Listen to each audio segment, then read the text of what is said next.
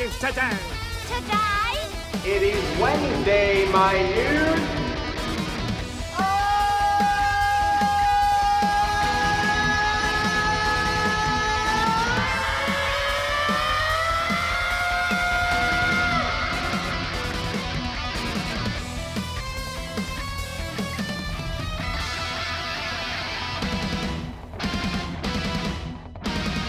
This is gonna be great! It's spooky season, boys and girls, as I drive through my charming southern plantation subdivision. It is uh, turned into a bunch of separate graveyards infested with giant 15 foot skeletons, humongous spiders. The smell of pumpkin spice permeates the air, and inflatable creatures of all sorts are in full effect.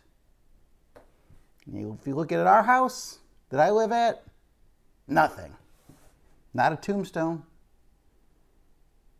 not a witch, not a spider, not even a happy Halloween sign. Because, I mean, who has the time for all that? Apparently, everybody else around me. That's, that's the answer to the question. Everybody else. Uh, actually, uh, our friends down the street, our neighbors, uh, have a giant Pennywise with a homemade Timmy mannequin, uh, which looks very real, by the way, and, and a little red balloon it's holding. Um, it, it gives you the feeling as you drive by, Timmy's about to get snatched. Um, last year, a house down the street uh, transformed their their house into a crime scene. Like the whole front yard, there was a police car, there was police tape all over the place, uh, caution, do not enter, all that. Dead bodies on the yard, and he came to the door dressed as Michael Myers. It was impressive. Um, so what am I trying to say? I'm trying to say people do it up big for Halloween here. Uh, it's it's different animal compared to Illinois. Now, in Illinois, it's much colder in October, and I remember quite a few Halloweens snow on the ground. So, cold weather and snow will reduce your uh, willingness to decorate and do it up big. For sure. It's going to happen.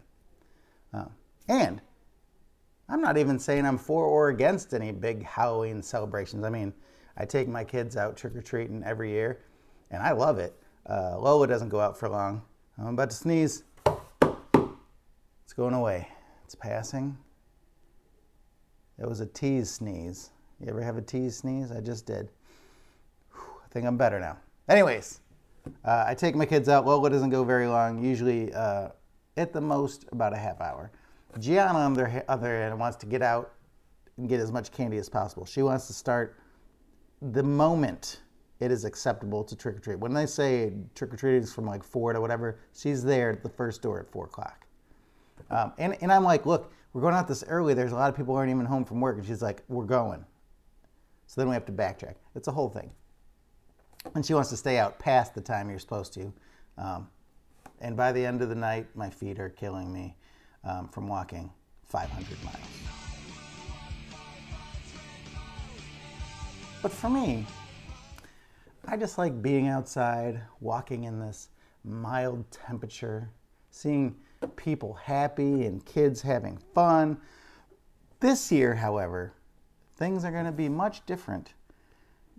And see, last year we had a bit of an incident, and, and Lola had a really rough Halloween. She had a lot of it, and um, she has a lot of anxiety and fear about it this year. She thinks something bad could happen this year. So, for the longest time, she's like, I'm not, she didn't want to have anything to do with Halloween. She didn't want to get a costume. She didn't want to watch anything Halloween. She didn't want anybody to talk about Halloween. She didn't want pumpkins, nothing.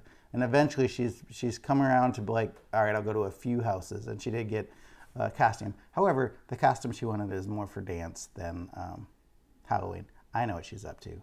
She's trying to be slick, but I know. But um, so uh, she said uh, she'll go to like four houses, then right back home. She's still a little bit nervous about it. Now, my oldest Gianna dropped a bomb on me the other day. Uh, she had been saying that this was going to be the last time me and her would be able to go out trick or treating because she was going to be too old next year. She, this is her last year. And just the other day, she came home and um, she told me she accepted a shift at Publix on Halloween during trick or treat hours. I said, Can you please remove the knife from my back that you just stuck in there? And I'm like, What about the candy? What about our time? What about tradition? And guess what? She didn't seem to care, which hurt all the more. Then, then she goes, then like a couple hours later, she was like, um, "Hey, can you go to the haunted trail Berkeley High School is going to be having, putting on?" And I'm like, "Uh, I don't like haunted houses, haunted trails, haunted anything. I don't want to go somewhere to be scared and have a bunch of people uh, try to frighten me. Doesn't sound fun at all." And she's like, but I need an adult with me. And I'm like, look, here's the thing I've seen plenty of scary movies where someone sneaks into a haunted house and, uh, and they're a real killer and they start murdering people. And everybody just finds it hilarious. Well, this is a really good uh, haunted house. Look at how real this looks. It's because it is real, people. They're murdering, they're butchering people in front of your face, and you could be the next. Just like the old people say, nothing good happens after 10. Nothing good happens in a haunted house. Am I right? I'm right. And she's like, Dad, that are those are movies. And I'm like, well, uh, it's not real, but could be. Things could happen. I don't like taking my chances. Not gonna gamble like that. So that's so we're having disappointing Halloween coming up. I, I, I do have Lola to take to a few houses. But then what? But then what? I'm like, am I just gonna wander around the neighborhood in my Mandalorian helmet? Aimlessly? Like some sort of creep? Maybe. I just might. Or do I stay in the house and hand out candy? Ugh, I've never been that guy. I don't want to be that guy. That's why uh, I, I don't. It just seems it's it's weird. Like I don't want to sit at home handing out candy. I want to be out with the people, mixing it up, having a good time. But speaking of uh, my Mandalorian helmet, I've been getting my use out of it uh, already. And obviously, I did the whole entire podcast last Saturday with it on, which I know it affected the sound. So that's why I opted to take it off and not do it for the rest of my life with all my Devos in it. Although it could be, if I figure out a way to mic it, it could be the thing that sets me apart from everybody else, getting a Devo from the Mandalorian. It's still on the table. I'm just saying that. Uh, but um, I realized I would have been a very bad Mandalorian because I took it off so quickly. Because I mean, it gets hot in there. The screen fogs up. Uh, it's super heavy, although that's what's cool about it because it's real. You know, but I'm, I'm just, I'm such a Mandalorian disappointment. I did drive home from church with it on, with the top down in the car. Uh, Gianna was like, she was with me and she's like, really, Dad? And I'm like, yeah, really. This is how I roll now. Top down, Mando helmet on. Let's go. Surprisingly enough, you can see pretty well out of it. I haven't tested it in the low light situations though, as it does have the tinted screen, so I may not be able to see much on Halloween night, but we shall see. All right, anyways, since we're in the spooky season, uh, as I mentioned earlier, uh, let's get into some scripture that deals with some darkness, some demons, and possession. Anyways, so today we're going to be reading from Acts chapter 19. By the way, the title of this bit of scripture in the Bible itself, where, I read it, is called Demonism Defeated at Ephesus. I mean, if that doesn't hook you, you know, what I'm saying is spooky. All right, we're going to take this, I'm also going to take this chunk by chunk. It's not a huge amount of uh, scripture we're going to read, but I want to go part by part, kind of explain some things. All right, so Acts 19, 11 through 19, we're going to start verse 11. God was performing extraordinary miracles by Paul's hands, so that even face cloths or aprons that had touched his skin were brought to the sick, and the diseases left them, and the evil spirits came out of them. Okay, so the first thing that I want to point out is this. Uh, as I mentioned last week when I talked about uh, when we read from Acts, uh, it was written by Luke, who was a physician, which means he's going to be writing down things um, more analytically, more fact based, in, in, a non emotional state.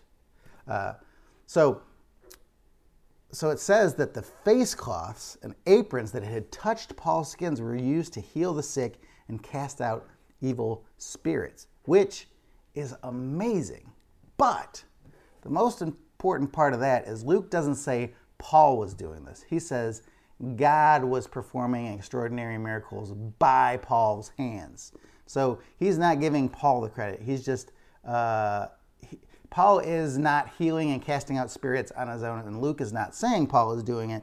Uh, it's only the Lord who can do these things, but God was using Paul as a sort of vessel to perform these miracles. And even the cloth and aprons that they used would God's presence was in it, and anything that touched Paul that God was working through was doing these things. So it was amazing. So, first bit of it, Paul is not doing these things, God is doing it through Paul. All right, verse 13.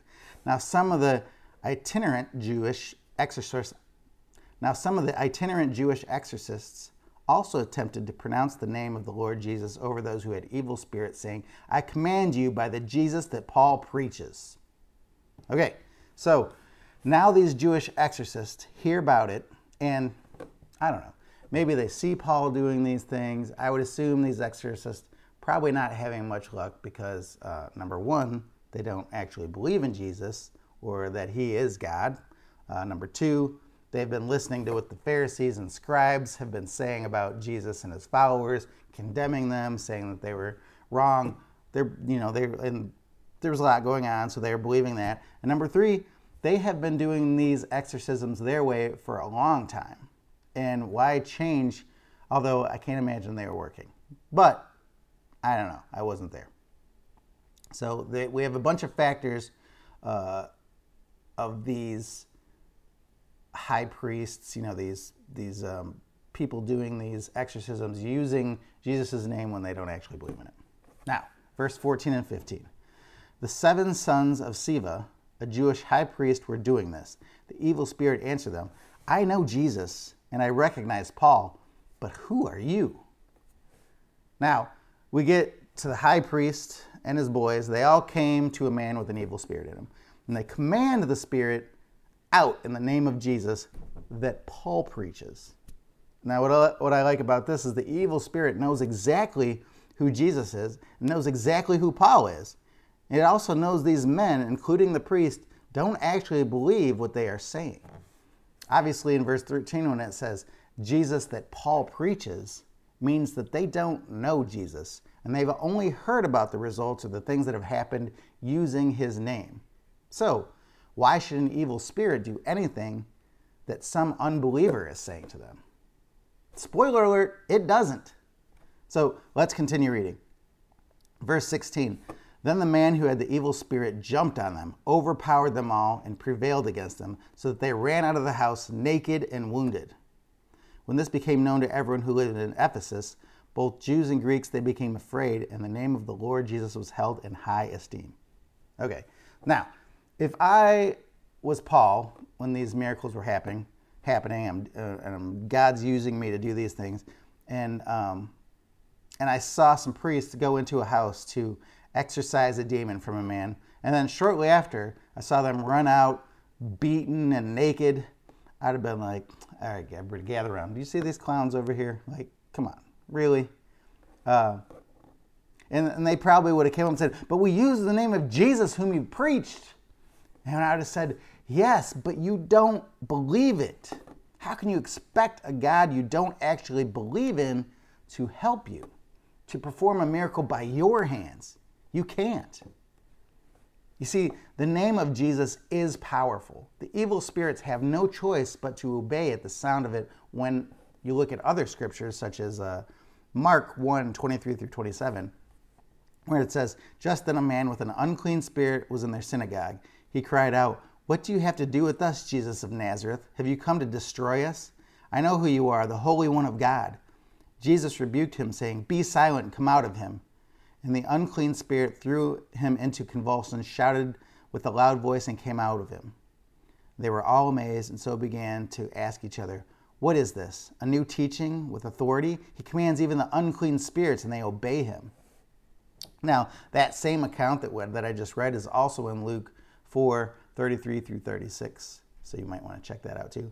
Uh, but then we go to Mark 5 2 through 13, and it said, As soon as he got out of the boat, a man with an unclean spirit came to the tombs and met him. He lived in the tombs, and no one was able to restrain him anymore, not even with chain, because he often had been bound with shackles and chains, but had torn the chains apart and smashed the shackles.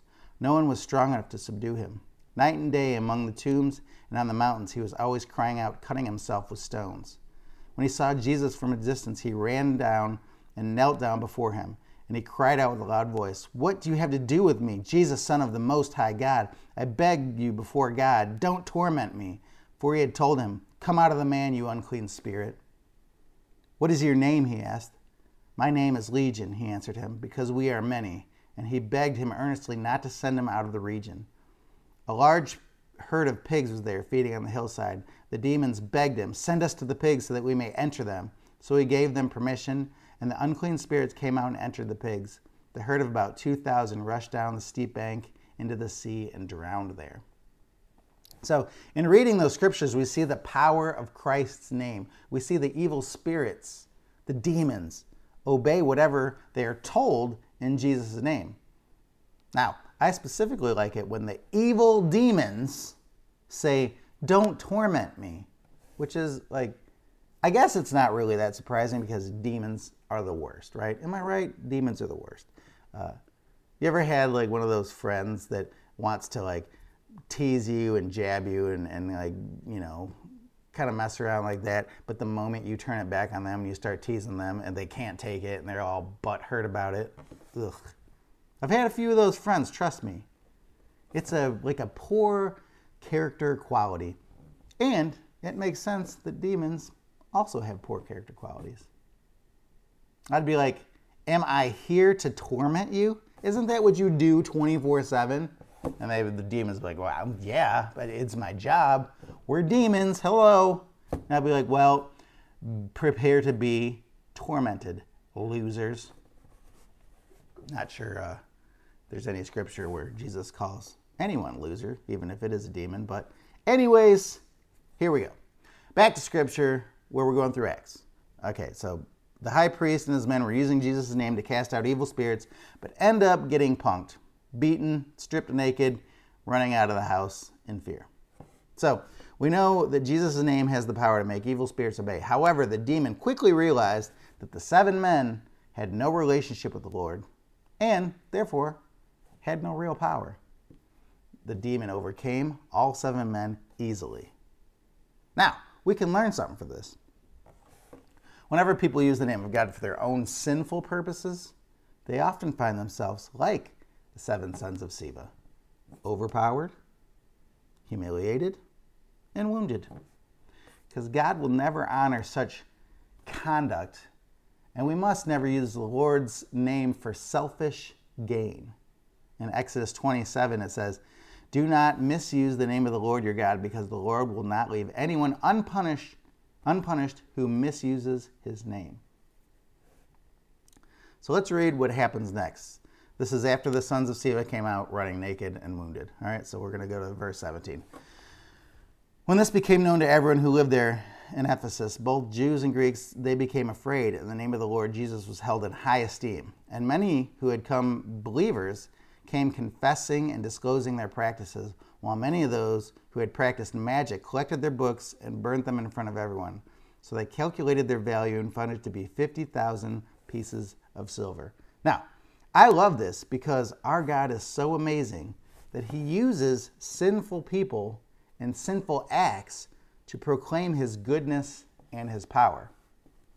So these seven men who were using Jesus' name in a sinful manner, who didn't believe in Jesus, pretty much promoted his truth and power to everyone in Ephesus. I mean, the word was getting around from what was happening through Paul. But when the high priest and his men were humiliated by their failure, when they proclaimed that the evil spirit recognized Jesus and Paul, it spread like wildfire. Then there were people who started believing, started confessing their sins and confessing their practices in front of everyone and giving themselves to the Lord. The people who were practicing magic and witchcraft burned their books in public and accepted Jesus as God. So Paul was doing what Jesus wanted him to do and was making progress. Yet God decided to use these sinful, fake exorcists, these highly regarded public figures who have been leading them astray, by the way, to really expand his kingdom. And I think that is awesome. And I'm glad that we have a God that uses all things to glorify his name, and it isn't just up to us to make things happen. Because if it's up to us, I mean, we'd do not a great job. We'd do all right, maybe. I don't know. With God, without God's help, we're, we're done. Um, so our God loves us so much that He will use awful things, terrible circumstances, and unbelievers to also expand His kingdom, which is fantastic, right? So I'm going to ask you if you found this to be a good listen today, please share it with someone or a lot of people. Send it out to everybody. That's all I'm saying. Available on all podcasting streaming services, also on YouTube, Facebook. Uh, follow me. It's underscore pastor underscore Adam on Twitter and Instagram. Um, yeah, have a good week, and I will see you next time.